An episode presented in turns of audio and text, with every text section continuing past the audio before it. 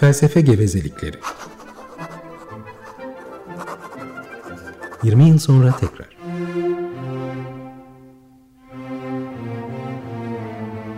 Hazırlayan ve sunanlar Oruç Aruoba ve Ferhat Taylan.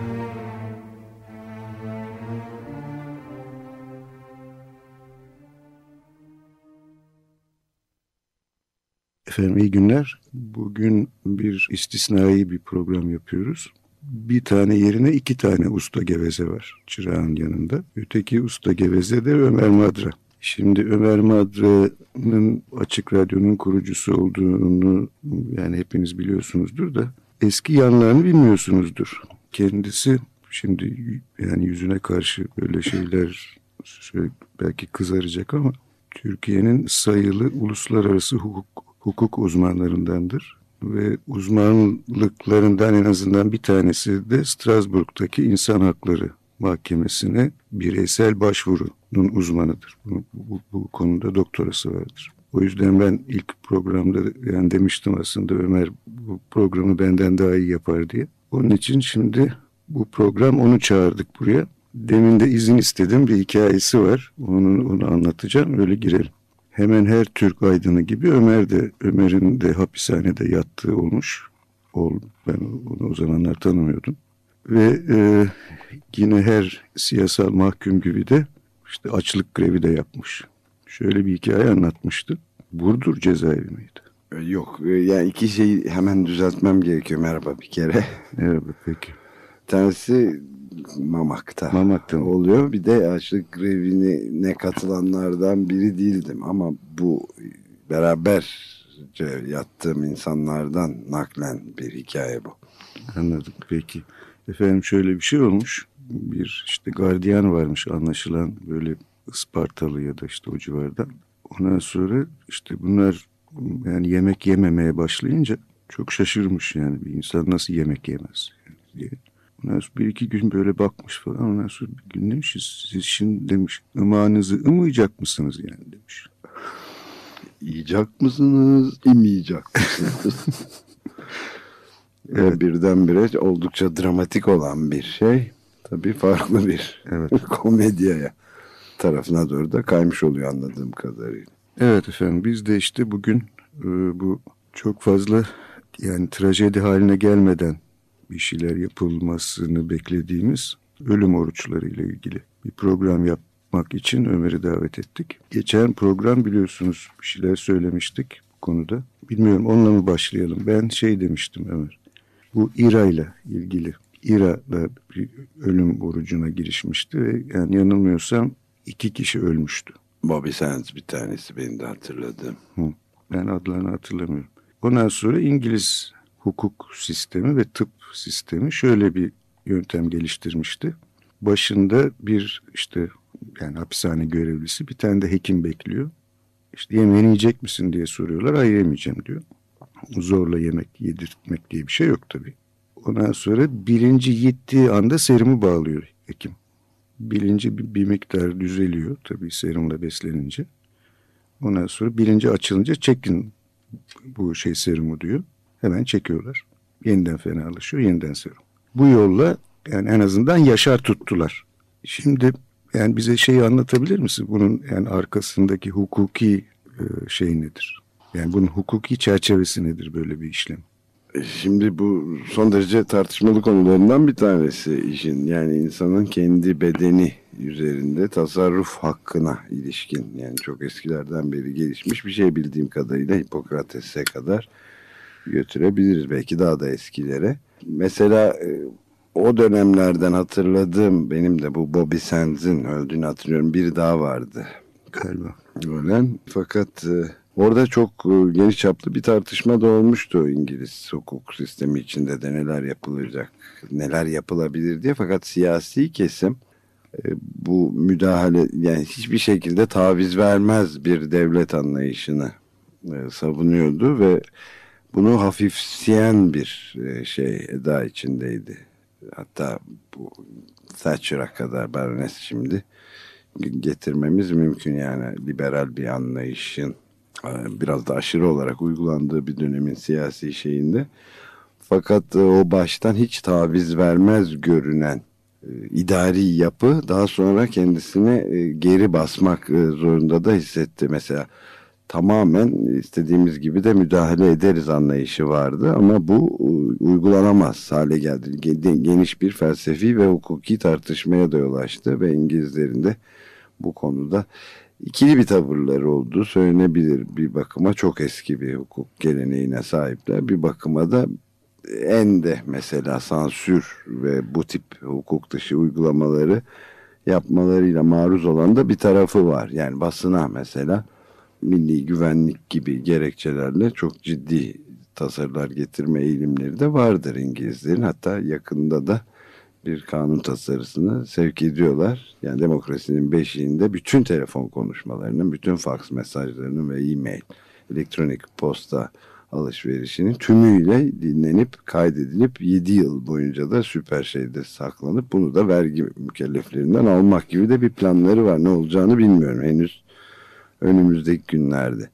Fakat bu tartışmalarda sonunda kişinin kendisini, kendi bedensel bütünlüğü hakkında işte habeas corpus filan diye de ifade edilen beden bütünlüğü, yani kişinin beden ve ruh bütünlüğü aslında belki de demek lazım. Bir bütün düşüncesiyle de ruhuyla da bedeniyle de bir bütündür ve kişisel tasarruf hakkı vardır. Yaşama hakkının da bir uzantısı, yani ölmeye de karar verirse de buna da dokunulması ve doktor etiği açısından da, tıp etiği açısından da bir yere kadar müdahale edilebileceği şeyi kabul edilmişti ve sonuçta da önemli değişiklikler yapıldı. Bu zaman zaman ön plana gelen çok tabii ucu açık bir soru, yani asıl felsefecilerin konusu hukuk yönü ağır basmakla beraber bu tip, yani yaşamaya ve ölmeye ilişkin çok bıçak sırtı bir konu olduğu zaman şüphesiz ki net bir cevap vermek, çıkartmak da ortaya pek mümkün değil. Ama mesela geçenlerde de, yani geçen yıl yanılmıyorsam gene çok alevlendi bu. Bambaşka bir siyasi konotasyonları olmayan, siyasi uzantıları olmayan bir meselede bir kız çocuğu, yani 11-12 yaşlarında bir kız çocuğu tamamen iflas etmiş bir ölümcül bir hastalıkla cebelleşiyordu ve kurtarılmasının imkansız olduğu uzun vadede ortaya çıkmasına rağmen bu kızı tedavi edelim mi etmeyelim mi şeyi başladı. Yani hiçbir yere gitmeyecek ve kızın kendi rızası ölmekten yanaydı. Çünkü bu makinelere falan bağlı kalarak bir süre daha yaşatılmasının ne çocukluğunu ne de birkaç yıl daha yaşarsa da ondan sonraki hayatını da bir biçimde anlamlı bir şekilde, kendisine anlamlı gelen bir şekilde sürdüremeyeceğini ileri sürdü. Ve lütfen bırakın edebimle öleyim dedi. Küçük bir kız bu, yani en fazla 13 yaşındaydı hatırladım. İzin vermediler. Doktorlar çok tartıştılar bunu ve hayır, senin yani reşit olmadığın için evet, buna hakkın yoktur. Bu konuda karar veren, reşit olsaydın bırakırdık, tedavi etmezdik dediler. Böylece bambaşka bir boyutu da işin ortaya çıktı. Sonradan ne oldu? O kız haber takibi pek Britanya'da bile çok fazla yapılmadığından olsa gerek, takip edemedim haberi ama evet, kız sonunda izin vermişti. Peki bildiğiniz gibi yapın eğer hakkım yoksa diye. İşte orada da bir yaşama ölme hakkının öteki tarafı çok... Evet. Yani ötenazi ölüm orucunun bir anlamda resiproku değil mi? Evet. Ama kıza izin çıkmadı. Peki siz bilirsiniz. Biz bir ilginç bir konu üzerinde durmuştuk. Bir Siyam ikizleri varmış İngiltere'de. Annesi babası dinsel inançlarından dolayı ameliyata karşıymış. Doktorlar ısrar etmişler ve mahkeme kararıyla ameliyat edilmiş. Annesi babası istemediği halde. Evet, burada da annesine babasına da çok zor şeyler, sorumluluk, yani son derece çok boyutlu bir etik, evet, sorun bu. Demin sözünü ettiğim küçük kız olayında da annesi babası da tabii ne yapacaklarını şaşırmışlardı. Kanunlar el vermiyordu. Yani annesine babasına dahi bırakılamadı nedense, evet, sonuç. Evet. Sonunda ne kızın iradesi ne de annesinin babasının iradesi oldu ve garip bir şekilde yaşattılar ölümcül durumda olan bir kızı. Çok zor karar vermek ama tabii buradaki meseleye gelince yani şimdi birkaç nokta var, belki Ferhat daha iyi takip ediyordur, ben yani içimi de çok daralttığı için doğrusunu istersen çok da detaylı bakamıyorum bu meseleye sağlıklı bir şekilde. Yani yalnız bu şey yaklaşımı, işte ideal bir hapishane yöntemi olarak düşünülen, kurtarıcı bir formül olarak görülen F tipi hücre tipi bir hapishane yapılanmasını reddedip, yani daha kolektif yaşamak, arkadaşlarıyla beraber filan olmak isteyen insanların bu aslında açlık grevini ya da ölüm orucunu, daha yaygın deyimiyle, bir siyasi amaç peşinde yaptığını söylüyor devlet, Adalet Bakanı filan. Bugün de yanılmıyorsam haberlerde, yeni bir haberde de, işte biz de çok üzülüyoruz. Evet, diyor Başbakan ama ne yapalım, bu çözüm budur. Yani burada iki şey var, bir siyasi irade belirtisi var, hem devletin siyasi iradesi var hem de siyasi bir amaç güdülerek yapılan ölüm oruçlarının öyle değerlendirilmesi gerektiği gibi bir çerçeve çiziyor. Asıl bence çiziliyor, onun tartışmaya açılması lazım. Yani bir şeyin siyasi amaçla, bir slogan amacıyla da olsa diyelim, bu eğer kendi kişinin ölme arzusunu ifade ediyorsa siyasi bir eylem sayılıp müdahale hakkı olur mu tartışması çok derin bir tartışma. Yani Adalet Bakanı'nın bu yorumuna çok farklı karşı çıkmalarda yapılabilir herhalde. Yani siyasi olsa da ne fark eder, bu bir yaşama ve ölme meselesi. Bu çok önemli bir tartışma konusu getiriyor. Benim ilgimi çeken aslında işte de şimdi bir müdahale tartışması var ya, bir de yani bu insanların yaşama hakları var. Devletin bu hakları koruması gerektiği için müdahale edilmelidir gibi de bir görüş var. İşte dün akşam bir yerde Hüsrev Atemi konuşuyordu. İşte bu lafı etti, yani bu haklar vardır ve bu haklardan feragat edenler de suç işler. Bu haklardan feragat edenlere göz yumanlar da suç işler. Dolayısıyla bu yaşamlar kurtarılmalıdır diyordu. İşte benim mesela kafamın takıldığı burada yaşamın içeriğine bakmadan kurtarılması gereken bir şey olarak görülmesi. Mahkumlardan bir tanesinin bugün bir demeci vardı. Radikal Gazetesi'nde çıkmış. Çok açık orada şey diyor mahkum. Evet, hemen şuradan söyleyeyim. Bizim hücrelere girmemek için elimizden geleni yapacağınızı bilmenizi isterim. Sonucu ölüm olsa bile orada nasıl olsa ölmüş olacağız. Yani kendilerinin çok sık dile getirdikleri işte F tipi cezaevinde tek kişilik hücrelerde işkenceyle karşılaşabiliriz. Ve bu da geçmiş uygulamalardan yola çıkarak böyle olduğunu düşünebiliyoruz. Acaba gerçekten bu koşullar altında yaşamak ölmekten daha mı acılı olacak onlar için? Ve eğer böyleyse devletin onların yaşama haklarını korumak için onları kurtarması, yani işte operasyon yapıp doktorları götürüp onlara yiyecek vermesi ne demek? Evet, yani bir de tabii birçok yani olabilecek en fazla sayıda boyutu olan bir meseleyi tartıştığımız şüphesiz. Yani doktorların etiği açısından da, tıp etiği açısından da fevkalade önemli bir problem. Yani Hipokrates andında da böyle bir müdahalenin olmadığı, dolayısıyla da zaten Tabipler Odası'ndan galiba Ankara, iyi hatırlamıyorum, bir açıklama geldi. Buna, böyle bir müdahaleye izin veremeyiz biz, cezalandırırız doktorlarımızı diyor. Hayat kurtarmak için yapılan bir şey de olsa, çünkü böyle bir tıp erbabına, doktorlara, hekimlere böyle bir bu alana geçmeme görevi veriliyor ve bunun andını içiyorlar. Yani korkunç karmaşık bir iş. Evet. Şimdi yani demin ki Ferhat'ın aktardığı akıl yürütmenin geçersiz olduğunu yani hemen göstermek kolay. Bir, daha ilk cümlesinde işte Evrensel İnsan Hakları Beyannamesi'nin bu hakların devredilemez olduğu söyleniyor. Evet. Vazgeçilmez ve devredilemez haklar. Evet. Yani hemen birinci maddede de işte bütün insanlar eşit bilmem ne falan diye. Onlar akıl sahibidirler. Akıl ve vicdan sahibidirler. Evet, temel önerme akıl ve vicdan sahibi oldukları. Evet, yani bilinçli bir durumdayken o hakkını hiç kimse sen ölmek istiyorsun, ben senin yaşama hakkını koruyorum diye bir şey olamaz.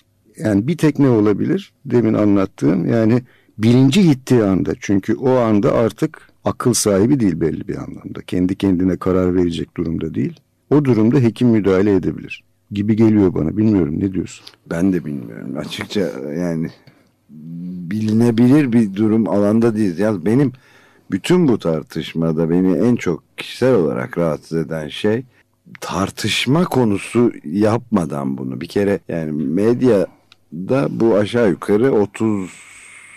günden sonra ufak ufak belirmeye başlıyor. Yoksa genel artık gene mi grev filan gibi bir kayıtsız tavır var. Daha önemli ekonomik meseleler, krizler filan olduğu gibi. Fakat onun ötesinde olabilecek en keskin nokta tartışmaya açık tutulmuyor. Yani yaşama ve ölme konusunda artık daha temel bir nokta düşünemiyorum bir canlı için. Bunun kararının verilmesi. Bunun tartışmaya açılmadan işte siyasi bir eylemin sonucu mudur ve ona göre mi de bir siyaset çerçevesinde mi değerlendirilmelidir? Yani ister solcu ister sağcı ne olurlarsa olsunlar. Ama önemli olan bunu siyaset çerçevesi içinde değerlendiriliyor olması ve gerek hukuk, gerek hukuk felsefesi ve gerek etik bir tartışma konusuna dönüşmemesi. Bu çok rahatsız edici geliyor bana. Evet. Çünkü bir de şöyle bir şey var. Anladığım kadarıyla yani siyasetçilerin söylediklerinin görünürdeki şeyi, yani gerekçesi, işte bunlar modern hapishanelerdir. Nasıl Amerika'da, nerede varsa işte tek kişilik, içinde her türlü şeyi olan, bilmem ne yapan, gayet rahat hücrelerde oturacaklar. Biz şimdi yani modernize ediyoruz hapishaneleri diye bir yani akıl yürütme ortaya koyuyorlar. Halbuki bence amaç işte koğuş içinde örgütlenmeye engel olamadılar bir türlü yıllardır. Değil mi? Yani her türlü şeye işte yani silah bile sokuluyor, bilmem ne de sokuluyor ve bir arada oldukları zaman sanki bir örgüt işte hücresi gibi davranabiliyorlar içeride. Onu kırmak için, onları ayırmak için yapılıyor bu işte F tipi cezaevi. Ve aslında onların direndikleri de bu. Yani çünkü kendi birliklerinden koparılıp tek tek hale getirilecekler. Evet, bu tabii yalnız siyasi bir örgütlenmenin ötesine de, siyasi ya da neyse bir örgütlenme meselesinin de ötesine geçen bir şey ama. Yani şey yapılabilir mi bilmiyorum, tek tip bir modelden bahsedilebilir mi? Yani hapishane infaz şartları açısından. Yani Amerika Birleşik Devletleri çok öncü, lider ülke dünyada, hepimize çeşitli konularda önderlik ediyor demokraside. Bazı problemleri var ama özellikle hapishanedeki, yani demokrasideki problemleri şimdi yeni yeni açığa çıkmaya başladı. Daha doğrusu çok eski olan bir problem ama onu bir kenara bırakalım. Ama zaten dünyada en fazla siyasi mahkum barındıran nüfusuna oranla ülkenin bu kadar çok mahkumu varsa çözemediği bazı problemler de vardır demektir bir kere. İkincisi de yani Amerikan toplum yapısı kendi içinde devasa kıta ülke, yani farklılıklar gösterebileceği gibi yani Akdeniz tipi diye bir şey varsa, öyle bir kültür, o tarz insan ilişkilerine dayandı. Bu hücre hayattan yalıtlanmış, her türlü temastan kesilmiş insanların yalnız siyasi örgütlenmesini değil, en çok ihtiyaç duyabileceğini düşündüm. Yani kendi payıma ben bu kültüre daha yakın hissediyorum. Bunun içinde doğup büyümüş olduğum için kendimi. Yani yalnızlığın başlı başına ekstra bir ceza da oluşturabileceğini, tabii, ve özellikle de Akdeniz tipi ülkelerde bunun katmerli bir ceza teşkil edebileceğini. En azından bütün bunlar tartışılmadan şu söyleniyor. Yani beni İşte tam çok gevezelik ettim hakikaten ama en fazla rahatsız eden iki konu bunlar. Yani bir tanesi bir siyasi yafta koyup, yani bu siyasi bir slogandır, onun için gereği yapılacaktır. Devletin kendisine karşı bir siyasi talepte bulunan ve gayrimeşru kabul edilen bir talepte bulunan bir gruba karşı tavrını bu belirliyor. Yani etik bir mesele olarak değil, oradan dolayı bir siyaset çerçevesi içinde bakılıyor. İkincisi de bu hücre tipi, ya F tipi şey modern, postmodern, işte iyi bir şey düzenidir. Evet. İnfaz ve toplumsal örgütlenme de iyi bir şeydir diyor. Ama bu tartışılmadı hiç. Evet. Yani evet. Türkiye için ve belki de insanlar için genel olarak yalnızlık, yani dış dünyayla hiçbir teması olmadan yaşayan, belki işte bir havalandırma var mı yok mu onu da bilmiyorum. Yani şartlarını incelemedim. Fazla iç karartıcı geliyor bana bütün olay. Ama yani teknik detaylarına bakarsak, ama mutlak bir yalnızlığa mahkum edildikleri, bunun da mevcut aldıkları cezaya ilave ekstra bir ceza olduğu da pekala düşünülebilir ve tartışılmalıdır bence. Evet, çünkü yani en eski zamanlardan beri hücre hapsi, değil mi? Özellikle hapishane içinde işlenen suçların cezası olarak görülür. Değil mi? Evet.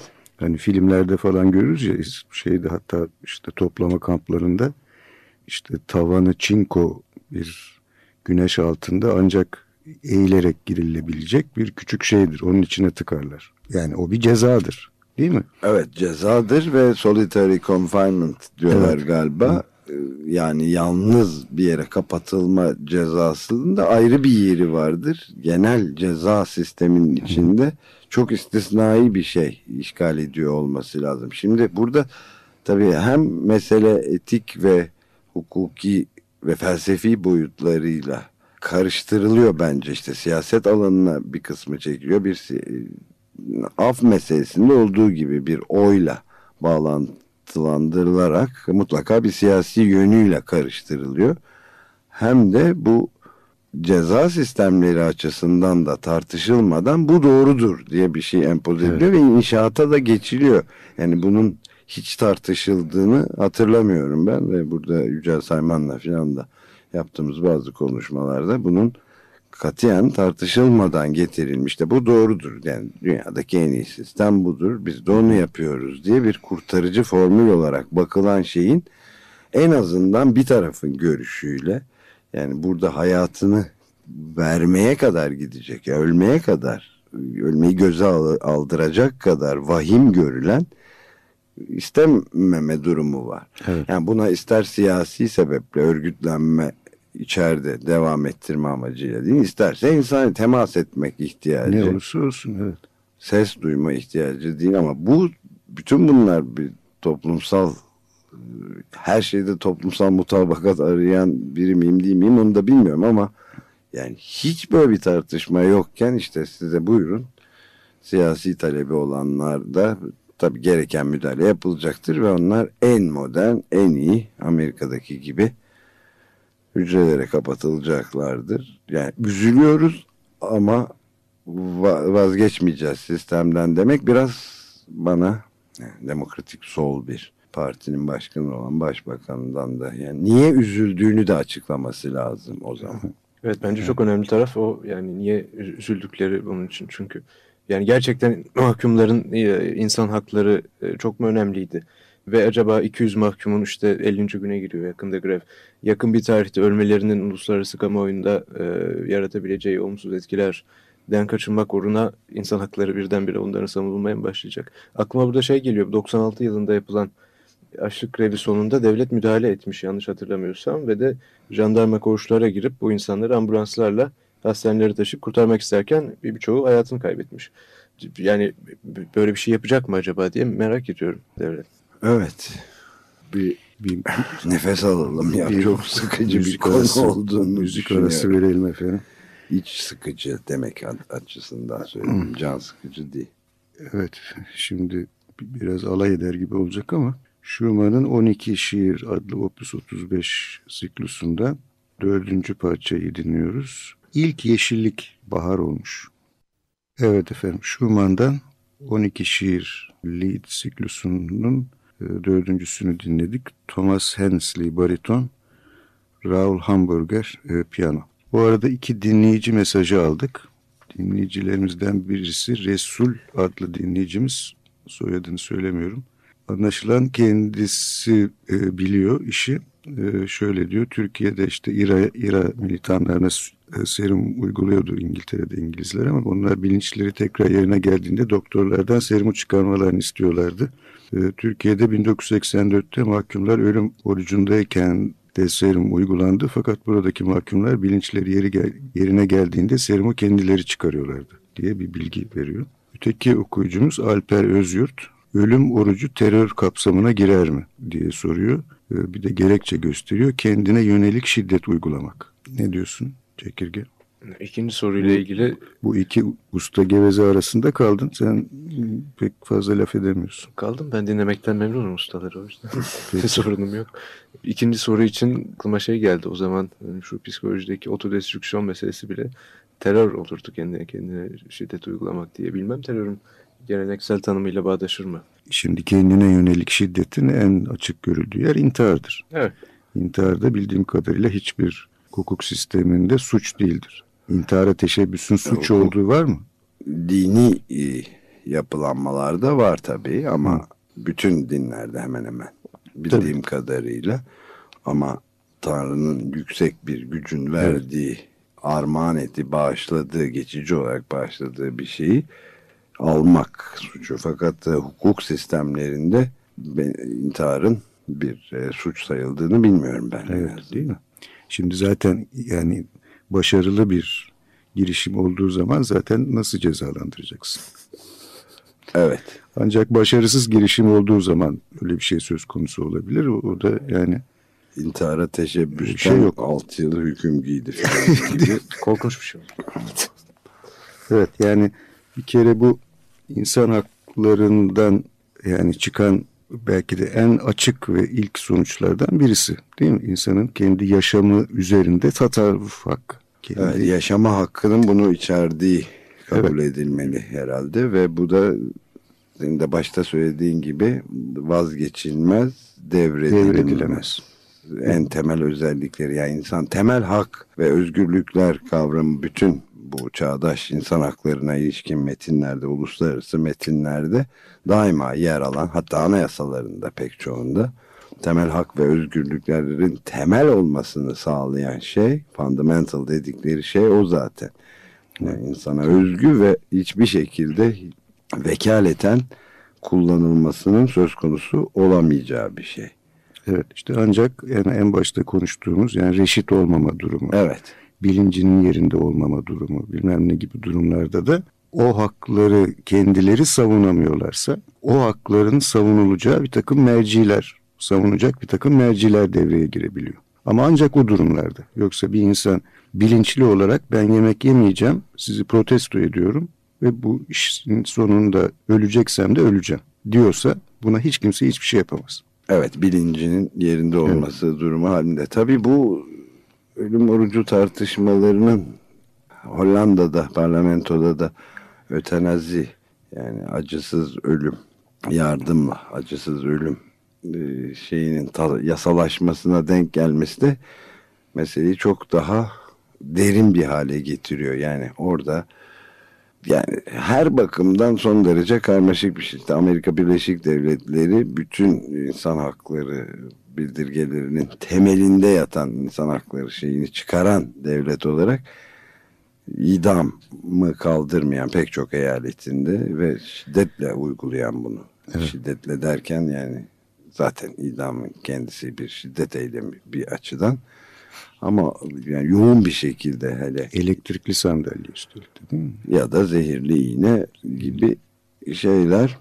Bir yandan bu tartışmalar devam ederken, bir yandan Hollanda'da bu ötenazya yasalaşmışken, bir yandan da bunun tartışılması siyasi midir? Çok garip bir konjonktürde hissediyorum kendimi. O ilk dinleyicimizin gönderdiği mesajda da tabii yani bilinçli olarak kimin çıkarıp kimin çıkarmadığı da gene kendi tercihine bağlı bir şey. Yani İrlanda'daki İRA'ki terörist tarafları da olduğu şüphesizdi. Teröristtiler İran militanlarının bir kısmı, ama onların da uygulanan muameleyi protesto etmek için giriştikleri bu açlık grevinde vazgeçmiş de olabilirlerdi. Bu her zaman gene işte o devredilmez, vazgeçilmez temel hakkı kullanmaları anlamına. Ne zaman vazgeçerse o zaman kendisi vazgeçecektir. Kendisine ait bir haktır. İnsan olmaktan dolayı, insan doğmuş olmaktan dolayı onun bir parçası olan bir hakkı kullanıyor demektir. Üstelik de şu açıdan tam yani temel bir hak. Çünkü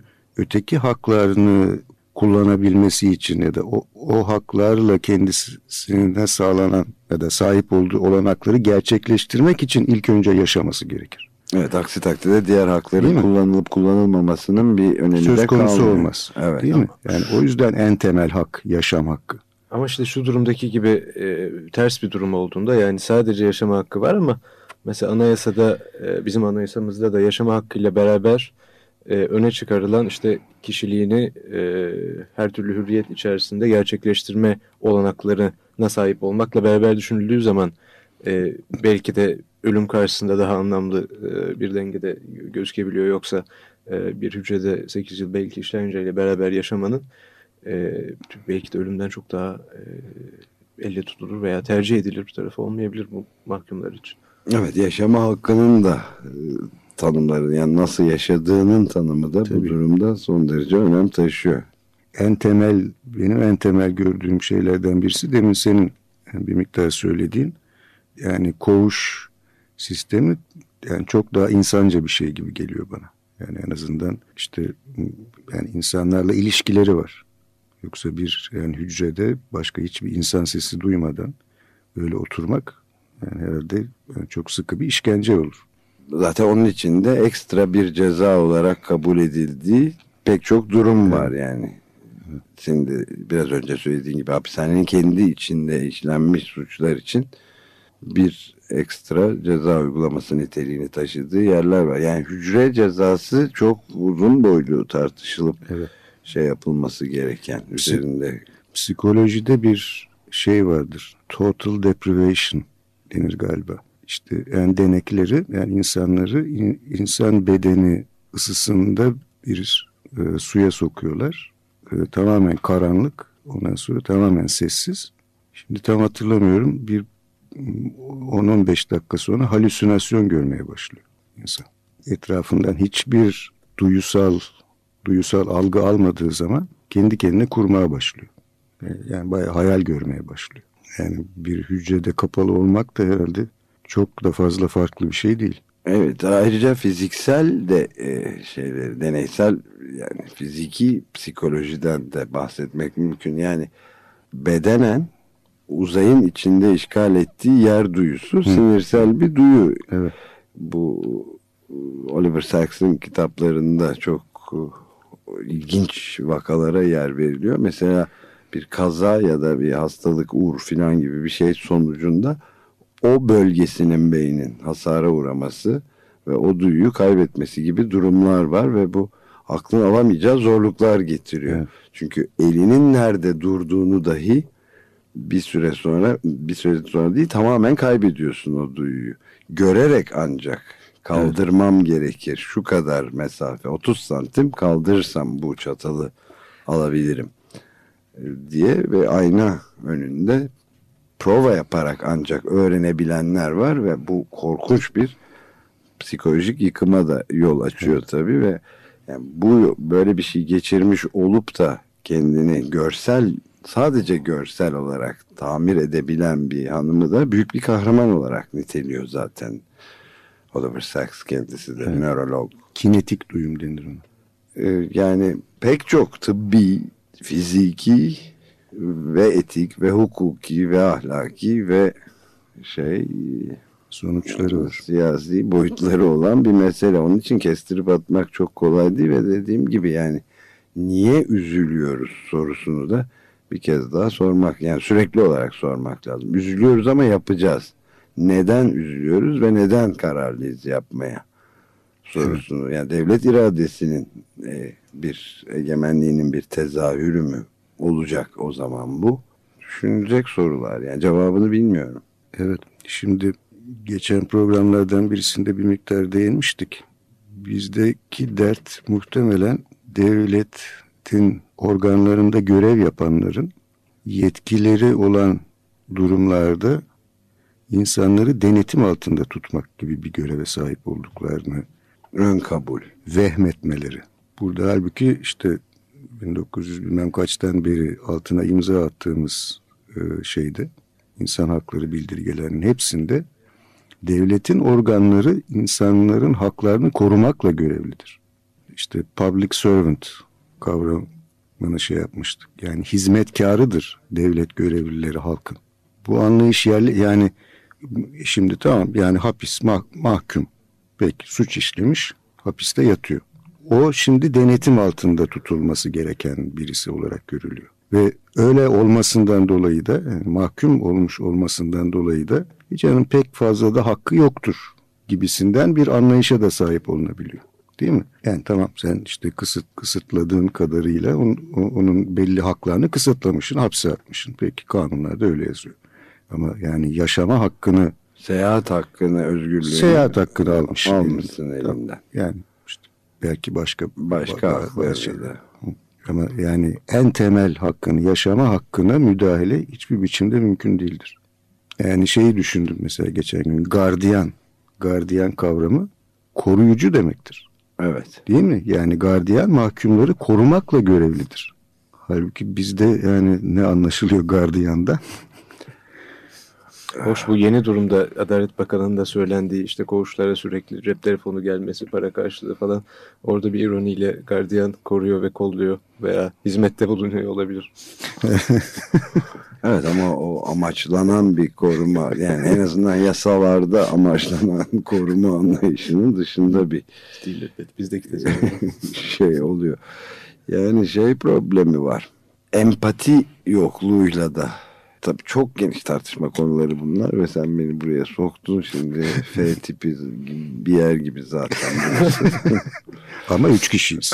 Evet, çok büyük bir fark var. Hatta 4 kişiyiz, Barış'ı da saymaz. Evet. Barış'ı da sayarsak.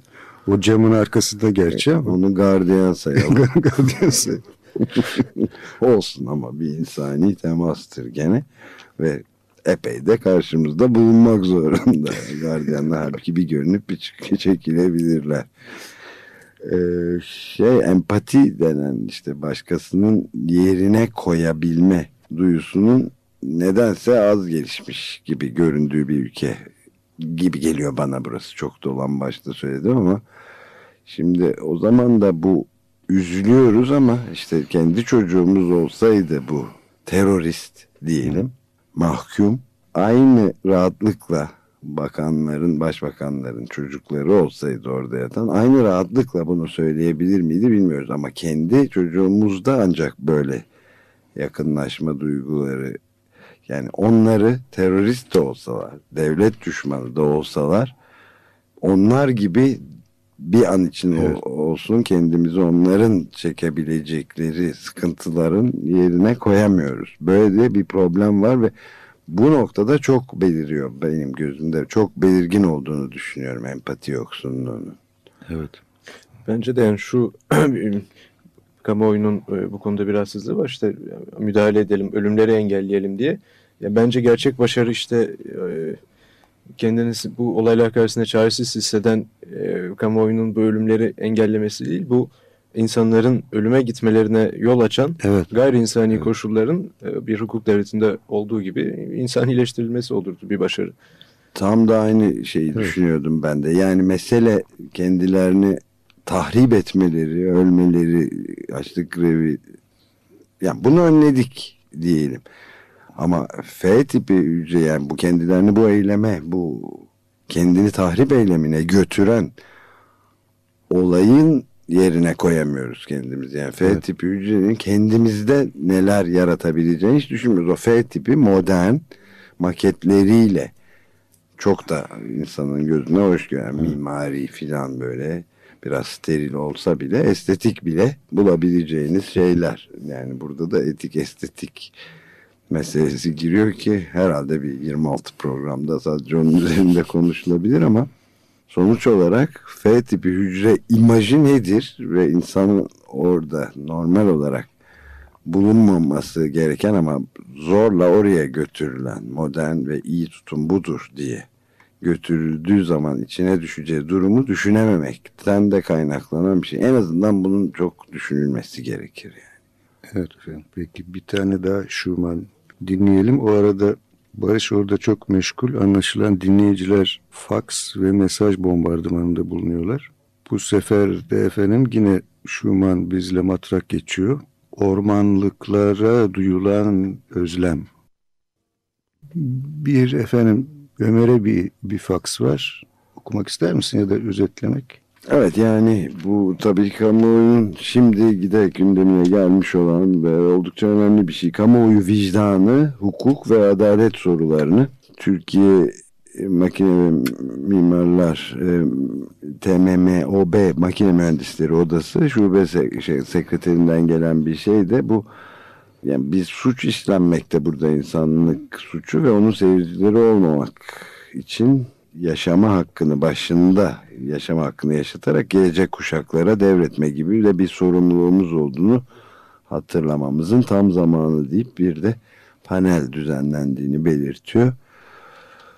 Yani bütün mesele de zaten enine boyuna bunun kamu vicdanında basma kalıp klişelerin yani klişe lafların dışında tartışılmasını sağlamak. Tek amaç da bu zaten galiba. Evet, evet. Biz de buna katkıda bulunmaya çalışıyoruz. Efendim Alper Kaliber adlı öğrencimiz Foucault'un görüşlerini anımsamış, gözetleme ve cezalandırma kavramlarını hatırlamış. İktidar tarafından sürekli gözetlenip denetlenmek benim de demin bir iki kere aklımdan geçmişti ama yani Foucault'a belki sonra gireriz. Ben çok isterim. Ben de buraya gelirken hele o yeni çıkmış seçilmiş yazıların 3. cildi büyük kapatılma ve ayrıca 70 yılında tam da birçok mahkum aşk grevleri yaparken Foucault'un önderliğinde kurulan bir şey cezaevleri haberleşme grubu. Evet. Deneyimi. Umarım önümüzdeki programda daha etraflıca bahsedelim. Evet çok ilginç olabilir. Bunu tabii Foucault'un ömrü vefa etmedi ama internet sayesinde ve özellikle işte bu eşelon, ukusa diye adlandırılan elektronik kontrollü de ayrıca kuşatmayı da ayrı bir tartışma konusu yapmak gerekiyor ama galiba artık hiçbir şey yapmıyor. Gardiyanımız orada feveran halinde. Ben son olarak Dilek Cengiz ilginç bir biçimde bizim hayatımıza değer vermeyenlere biz yaşamımızı niye sunalım? Onlar gerçekten üzülseler buna izin verirler mi? Bilinçli olduğumuz her an yaşamı yüceltmeliyiz, ölümü değil. Ne yapabiliriz bilmiyorum ama daha yaratıcı bir eylem bulmalıyız. Gandhi'nin eylemleri gibi. Ya bu da tabii bambaşka bir yönü. Böyle de bir açmazı var. Yani. Gandhi'nin de tabii yani dünyada ölüm orucu tutmanın en büyük babalarından birisi olduğunu da hatırlatmakta yarar var. Efendim Barış şimdi kafamıza bir şey atacak. Böyle yani gevezeler 2'den 3'e çıkınca böyle oluyor. Hepinize iyi günler diliyoruz. İyi günler. Görüşmek üzere.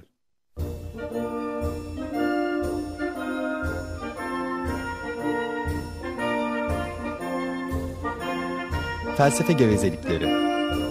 Hakikaten. Hak, hukuk, hakikat vesaire. Usta Geveze, Oruç Aruoba, Çırak Geveze, Ferhat Taylan. 20 yıl sonra tekrar.